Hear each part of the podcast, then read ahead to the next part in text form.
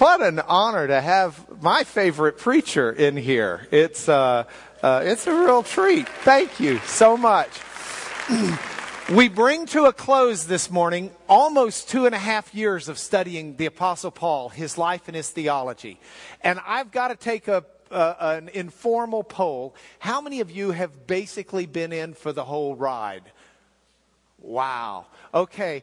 I'm a little bit emotional about this. I feel like I'm saying goodbye to my dear friend. And so we are going to start class out with, if you don't mind, it's just a three minute review of the last two and a half years. So this week was an interesting week for me. It was a week of travel. One thing I love to do when I travel is I love to go to restaurants where I don't usually, you know, you're not going to know anybody. You're in a different town. You're in a different city and watch people. There was a breakfast this week. At the breakfast this week were two young girls, I'd guess age 10 to 12, clearly sisters, and a dad with them. And one of the young girls just nonchalantly put her foot over on the little bar that's at the bottom of the chair of her sister's. At which point her sister says, Get your foot off my chair. And I couldn't really understand what the other child said the younger sister, but the older sister says, I said, get your foot off my chair. The dad continues doing whatever he's doing, letting the children sort it out. Until the third time, get your foot off my chair. At which point I could just barely hear the other child say, I took my foot off your chair. And I'd been watching. And she had. She'd taken it off and then put it right back on.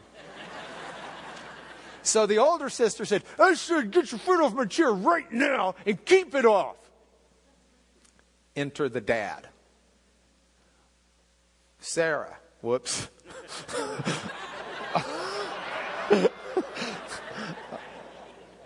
Edit that one out. I don't want my kids on this video. I'd set the whole thing up. Sarah, get your foot off Rebecca's chair and keep it off.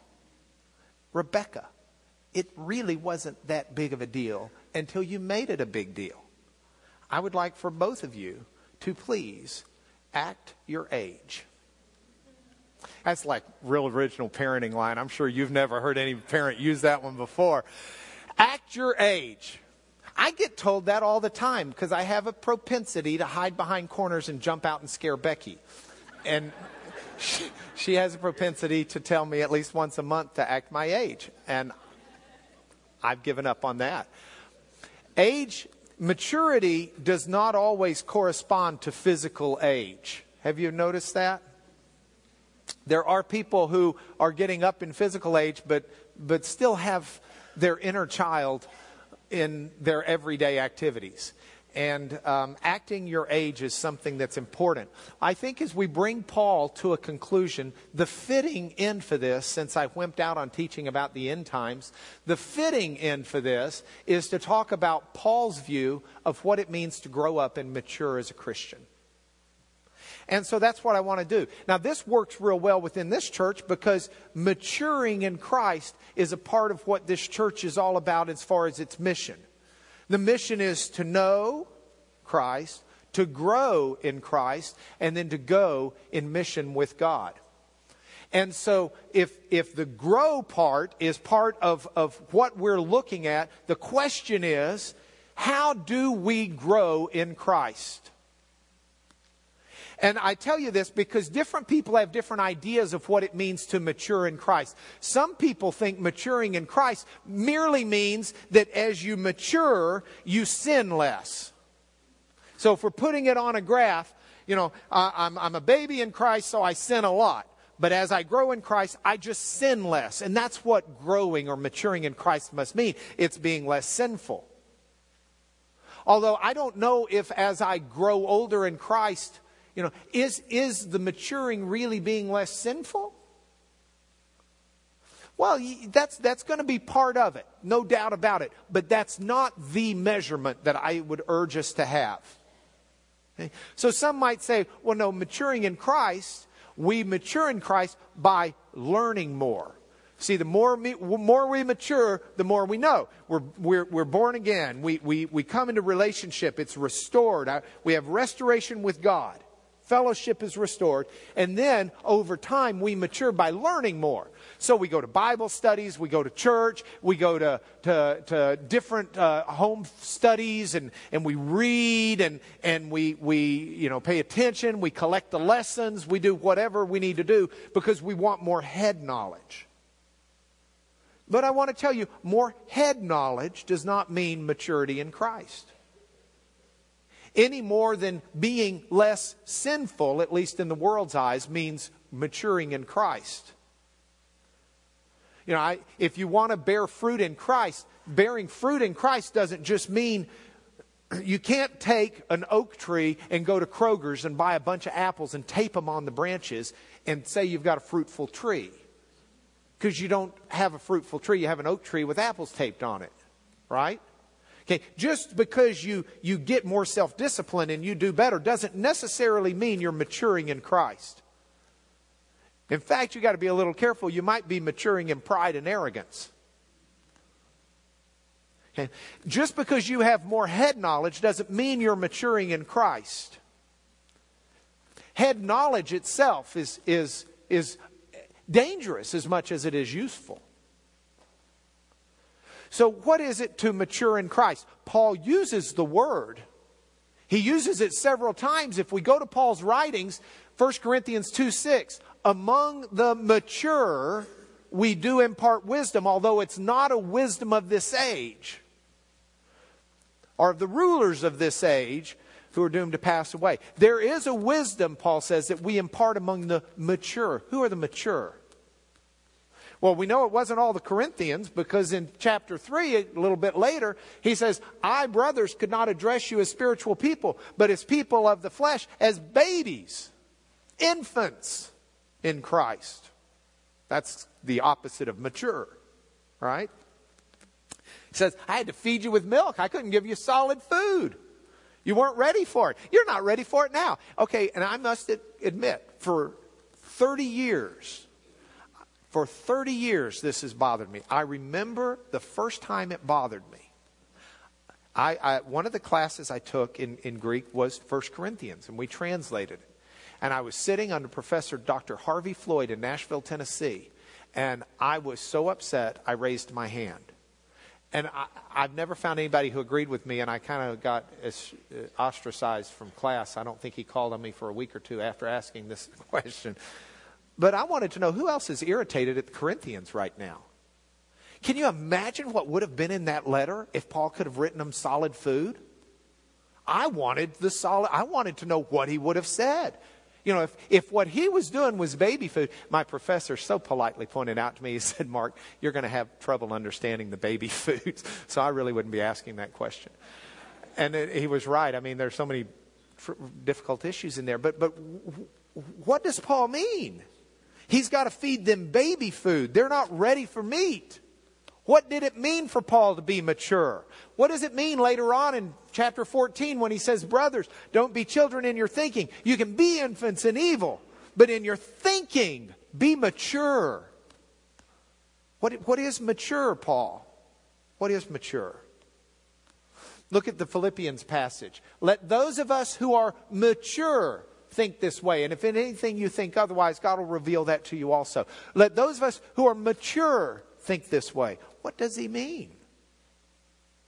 Well, if we unfold Paul and we unfold maturity, we're going to see a number of different terms that Paul uses other than just the word mature. The word mature that he uses is, is uh, uh, I've put a footnote in the lesson on it. Um, but a couple of you came up to me even before class and said, okay, we're ready to start a Greek class at this church. Um, I, am not ready yet, but, but I'll tell you this the Greek word is teleos. Teleos, as a Greek word, can mean mature, it can mean aged, it can mean perfect in the sense that something grows to fruition as it matures, ripens. It's, you know, it, that's, that's this word, um, it, it, means finished or completed. It's the word, um, uh, uh, if, the Greek translation for Christ on the cross, when he says it is finished, he's using a verb form of it. Tetelestai. It's finished. It's perfect. It's mature. It's, it's, it's over. It's complete. In Paul in 1 Corinthians 13, where he talks about faith, hope, and love abide, but the greatest of these is love, right before that he says, Now I know in part, but then I'll know fully. Now we see in part, then we'll see fully. When the perfect comes, when the complete comes, same word. When the mature comes. So, you know, what is Paul talking about when he says, let those of us who are mature? Well, he uses that word teleos some, but he uses some other words as well. He talks about earlier in Corinthians how God gives the growth. And that's certainly a maturing phrase. He says, uh, I planted the seed, Apollos watered the seed, but God gave the growth. And that's a word that indicates that growing or maturing is a process with God. It's not an overnight thing, it's a process. Okay? You can look at other words. He talks about wisdom being something Wisdom is a part of maturing. In the Ephesian letter, he'll pray that they grow to maturity, The part of their maturity that he prays for is that they'll grow in wisdom and knowledge of Jesus. Wisdom is not head knowledge. Biblically, wisdom, you know, the, the Greek word is Sophia that Paul would be using, but the biblical concept of wisdom that he gathers from the Old Testament, especially Proverbs, is seeing things the way God sees them. You want to see things the way God sees them if you want to be wise. That's why James says, let ask God for wisdom and he'll give it to you. Wouldn't that be incredible to, to see situations the way God sees them? Wouldn't it be incredible to see someone on the street the way God sees them? Wouldn't it be incredible if instead of, I mean, there's this part of us. I love Stephen's sermon this morning. He starts out and he says, you know, competition is in our DNA. And it is. Maybe more so for men than women. I don't know. Although my little sister's fiercely competitive. She doesn't like me to tell people, but she cries when she loses. So you did not hear it from me. But you can ask her about it. Tell her her husband told you. but competition is in our DNA. There is something within us, in the fallen part of us. And maybe I'm maybe I'm just maybe it's me. But there is something in me, I'll confess it as a personal sin. There is something in me that, especially as I was younger, didn't mind seeing people fall down. When I was a younger trial lawyer, the toughest jurors for me were men that were my age. And I kept them off juries. Because men that were my age, for some reason, never wanted to see me win. It's, it's, it's something within us that, that, that, that's fallen that kind of takes delight Oh, let's, we're entering into the political season, right? Aren't we, Debbie? Okay, we're entering into the political season. There, politics is very polarizing. Okay, I'm, I'm surrounded by Republicans right now, with an occasional Democrat sprinkled in, right? Moriarty, where are you?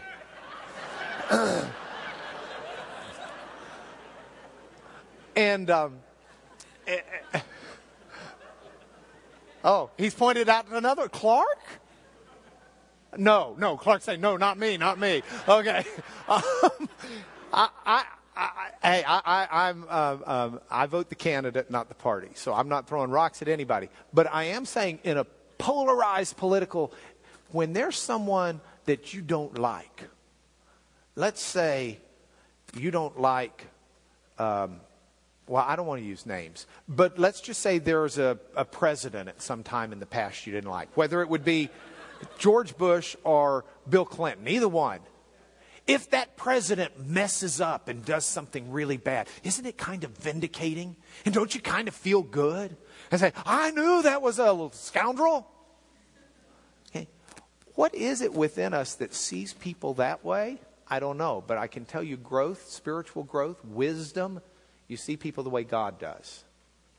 And you see them with compassion and you see what they can be.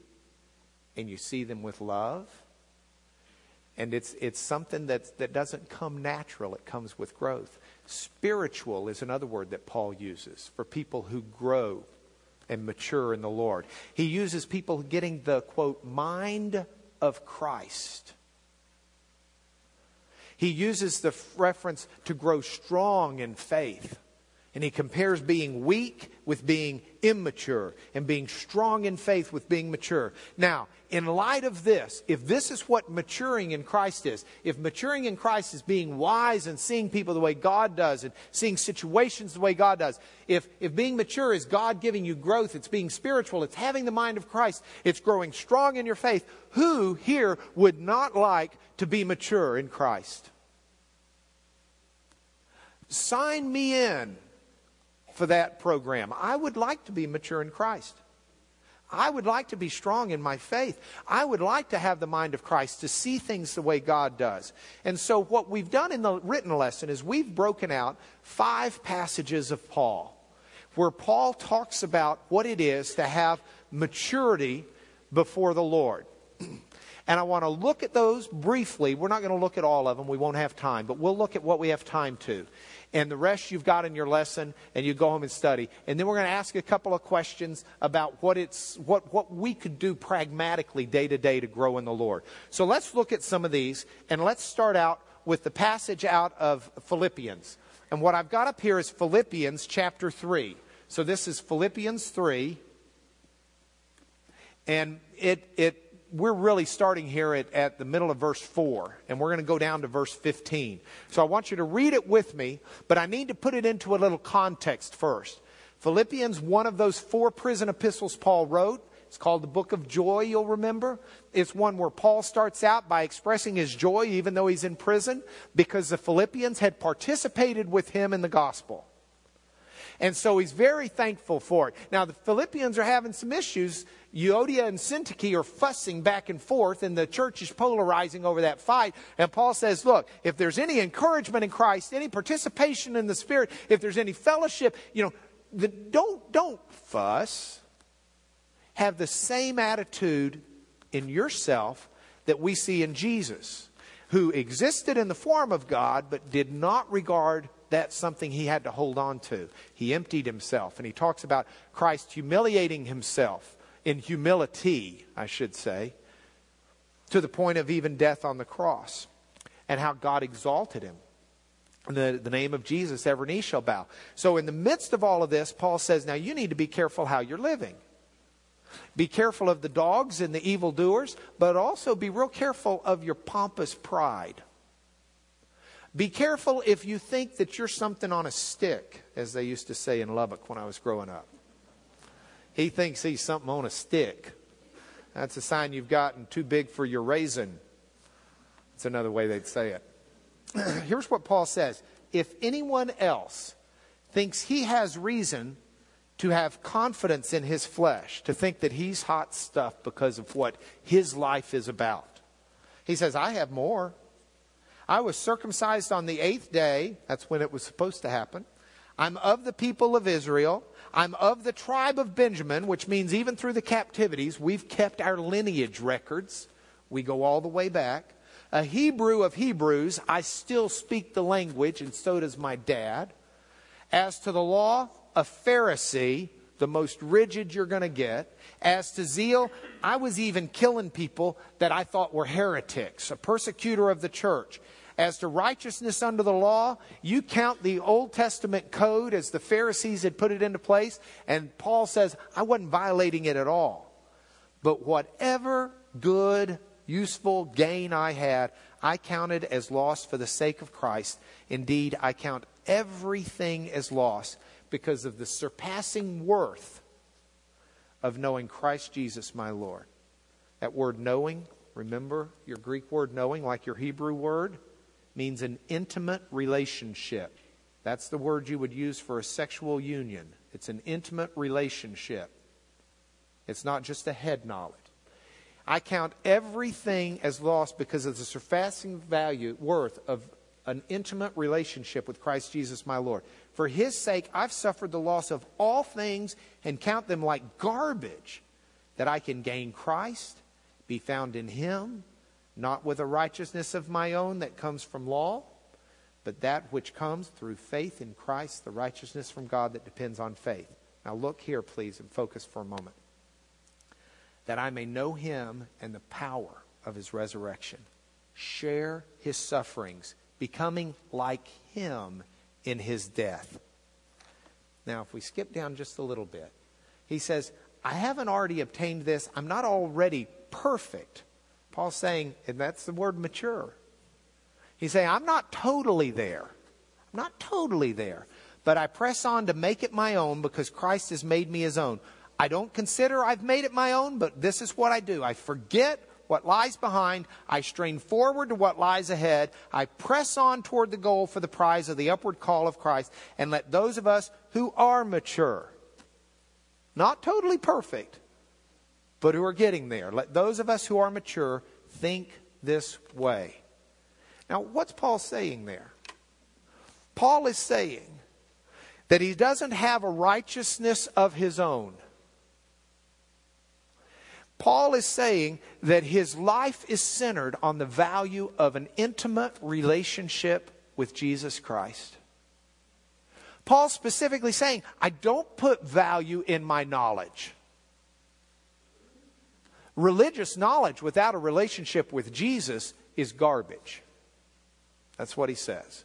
Religious deeds without a relationship with Jesus is garbage. He says, My goal and what the goal of the mature person needs to be is to start thinking like Jesus, to have the mind of Christ, to have the heart of Christ. To grow in the Lord succinctly is to become more Christ like. That's why it's not simply, oh, I want to sin less so I can be a more mature Christian. Or, oh, I want more head knowledge so I can be a more mature Christian. What you want is you want to have the heart of Christ. You want to have the heart and the mind of Christ. You want the humility of Christ. You want the willingness to suffer as Jesus suffered. You want the willingness to love and embrace those that are unlovable and unembraceable. You want the ability to reach out and minister to the poor. You want the ability to, to have compassion. You want the ability to have patience. When your kids are driving you crazy. When your spouse is not what your spouse is supposed to be. That's Becky's burden, not mine. you want the heart of Jesus you want to grow to be like Him. And that's maturity in Christ.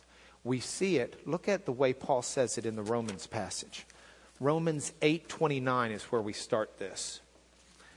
Because Paul says something in Romans 8:29 and then he gets kind of goofy and starts talking about predestination just to throw us off for a loop for 3 chapters and then he gets back to his point.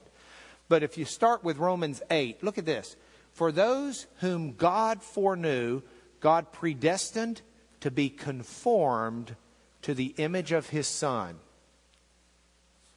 Now, for a purpose, too, that Jesus might be the firstborn among many brethren. It's going to spread, but, but look at it. God, those whom he foreknew, he predestined to be conformed to the image of his son. We're to be Christ like. It's the purpose of God to be conformed to the image. The Greek word for image is icon. You're to be conformed to the icon, the image of Christ. That's God planned that for you. He did. Do you not think He's powerful enough to bring to completion the good work He began in you? He has planned for you to be in the image of Christ. That's an incredible thing. Now, Paul says later on, when he gets back to his topic in chapter 12, verses 1 and 2, look how he contrasts that. He says, I appeal to you, therefore, brothers, by the mercies of God to present your bodies as a living sacrifice, holy and acceptable to God, which is your spiritual worship. Look at this. Do not be conformed to this world. See, God didn't predestine you to be conformed to this world. He predestined you to be conformed, Romans 8, to the image of His Son. So this is point counterpoint. You're predestined to be conformed to the image of His Son. So don't be conformed to this world because that's not what God made you to be. Don't be conformed to this world. Instead, be transformed. The Greek, metamorphized. Transform. You, this is the Transformers. This is where it came from. This, this gave birth to a whole movie genre. Be transformed by the renewal of your mind, that by testing you may discern what is the will of God, what's good and acceptable and perfect. What's the word perfect? Mature. So Paul's saying, don't be conformed to the image of uh, to, to this world. You know, it's it's um, it's like this. This is the problem the Corinthians were having.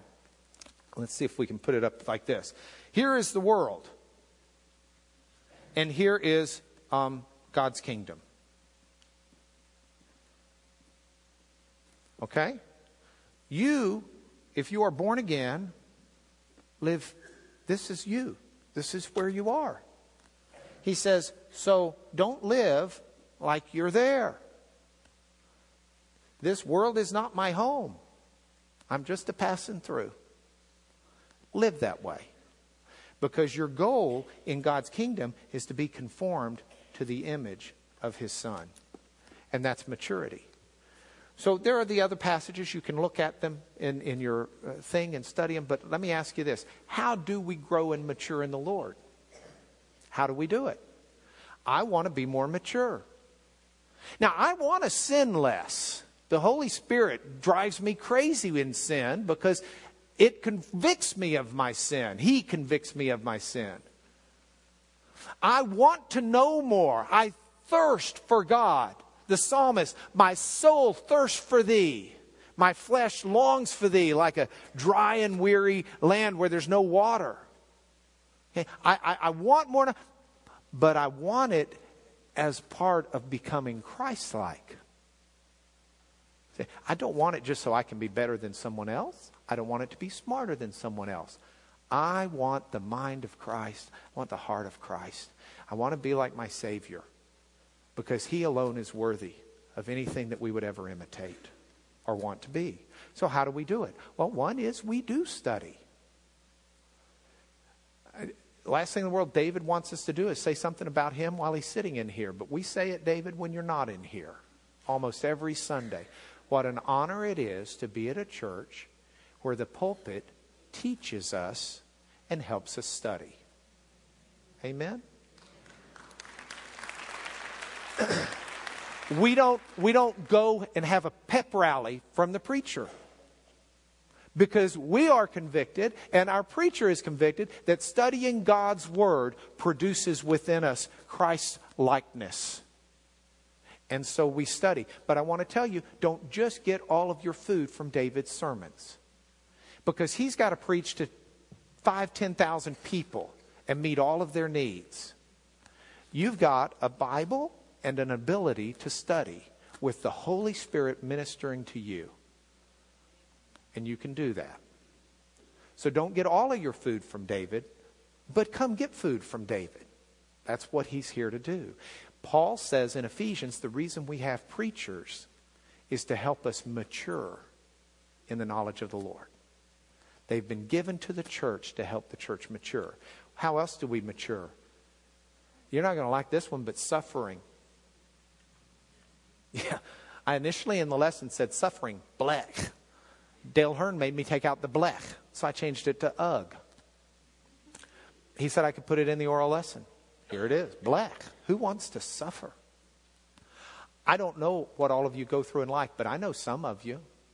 And I know some of you that don't know I know just because of, of the way life has turned out. And I can look out there and I can see a sea of people.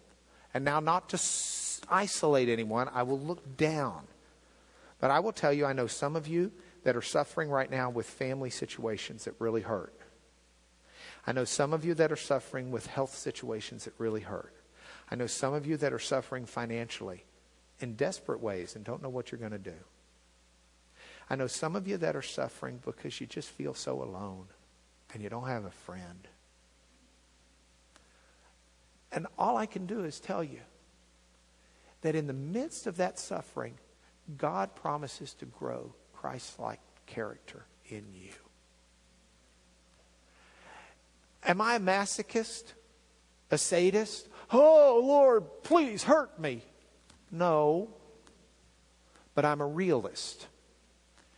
And it's like Pastor Trammell said this morning in his sermon there are some lessons you learn in the desert you can't learn in Pharaoh's palace.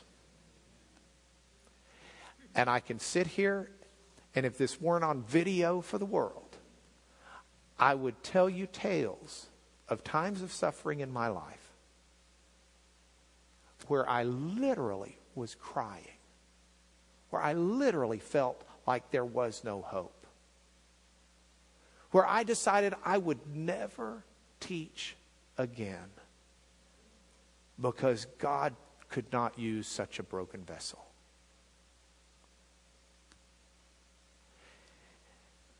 And he breaks the jar, and the precious oil flows out and anoints Jesus, and then Jesus anoints the world. And it's amazing what God will do in your life as you grow to be more Christ like through suffering. I don't wish suffering on anybody except, yes, I do. How else? Pray. Paul says, pray all the time. How else? Um, spend one on one time. You know, we had this rule, my daughters hated it. When they're older, they'll realize the wisdom of it if they don't already. When they got like boyfriends in high school, our rule was you couldn't see them two days in a row. You had to have a day off. Because they start spending all that time together, and you and I know what happens. You just start getting a little too close that you're not supposed to get till you're married. Don't let a day go by that you don't spend time with the Lord because you want to be closer to Him than anyone else. And if you're not as close to the Lord as you used to be, you know which one of you moved because it's His heart to be with you. Find alone time. The next two weeks before we start biblical literacy, we meet in this gym for two weeks. I'm going to do what we did last week. I'm going to share some Psalms that minister to me in my alone time with you so that you can see and maybe use something from my alone time that helps you with yours. And then in three weeks, God willing, we'll start. The Bibles are in. We've got English Standard Version study Bibles that Crossways provided to hand out to everybody in the class. 100 of them large print.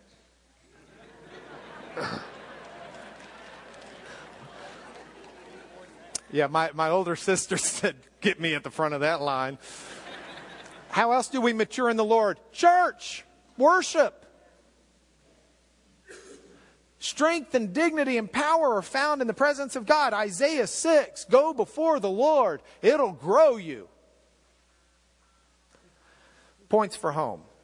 I want to give you the three points for home, and then we've been sent a closing song for to end our Paul series by uh, Phil Keaggy. So I'll play it for you um, Paul, but I, brothers, could not address you as spiritual people, but as people of the flesh, as infants in Christ. I have a question for you. It's this How serious are you about growing up in the Lord?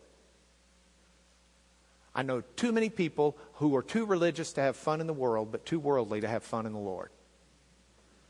Straddling a fence is not a comfortable place to live. How serious are you? Ask yourself the question. You don't have to raise your hand. Just ask yourself the question Are you serious enough about growing in the Lord that you're going to make a decision to be more Christ like by spending time with Him, by praying to Him, by studying, and letting the Spirit grow within you the fruit of Christ? Question two, or point two. Paul said, We suffer with Him in order that we may also be glorified with Him. Growing up is not always fun. Growing up is not always fun. Watch teenage girls, and you know it to be true. Growing up is not always fun, but there are times where you got to go through it to get where you need to be. Point for home three. Just as we've borne the image of the man of dust, we'll also bear the image of the man of heaven. Now, I didn't cover chapter 15 of 1 Corinthians in here this morning because we didn't have enough time. But in chapter 15, Paul says something that's fantastic. He says, he's talking about the resurrection. And he says, Do you understand that just as right now, inside you're conforming to the image of Christ, there will come a day where you will die, and outside you'll conform as well. You won't just have the mind of Christ and the heart of Christ, but you will have an imperishable resurrection body like the Lord Jesus. Hallelujah. Every day I age, I get closer to that. And so do you. And death will be swallowed up in victory. It has no sting. Because in death we become more Christ like than we ever could in life. Amen? So, with that, Lord, we commit to you who we are, and we ask in the name of Jesus that by your Holy Spirit you will grow your fruit in us and give us the mind of Christ, the heart of Christ, the love of Christ. Let it control our behavior and control who we are and send the message to the world as we not only know you, Lord, but grow in you and go to this world to share you. In Jesus we pray, amen. Now, before you leave, it's only one minute and 12 seconds, and I've saved that much time. It's 11.59. Phil Keaggy did this for this class. Are you ready?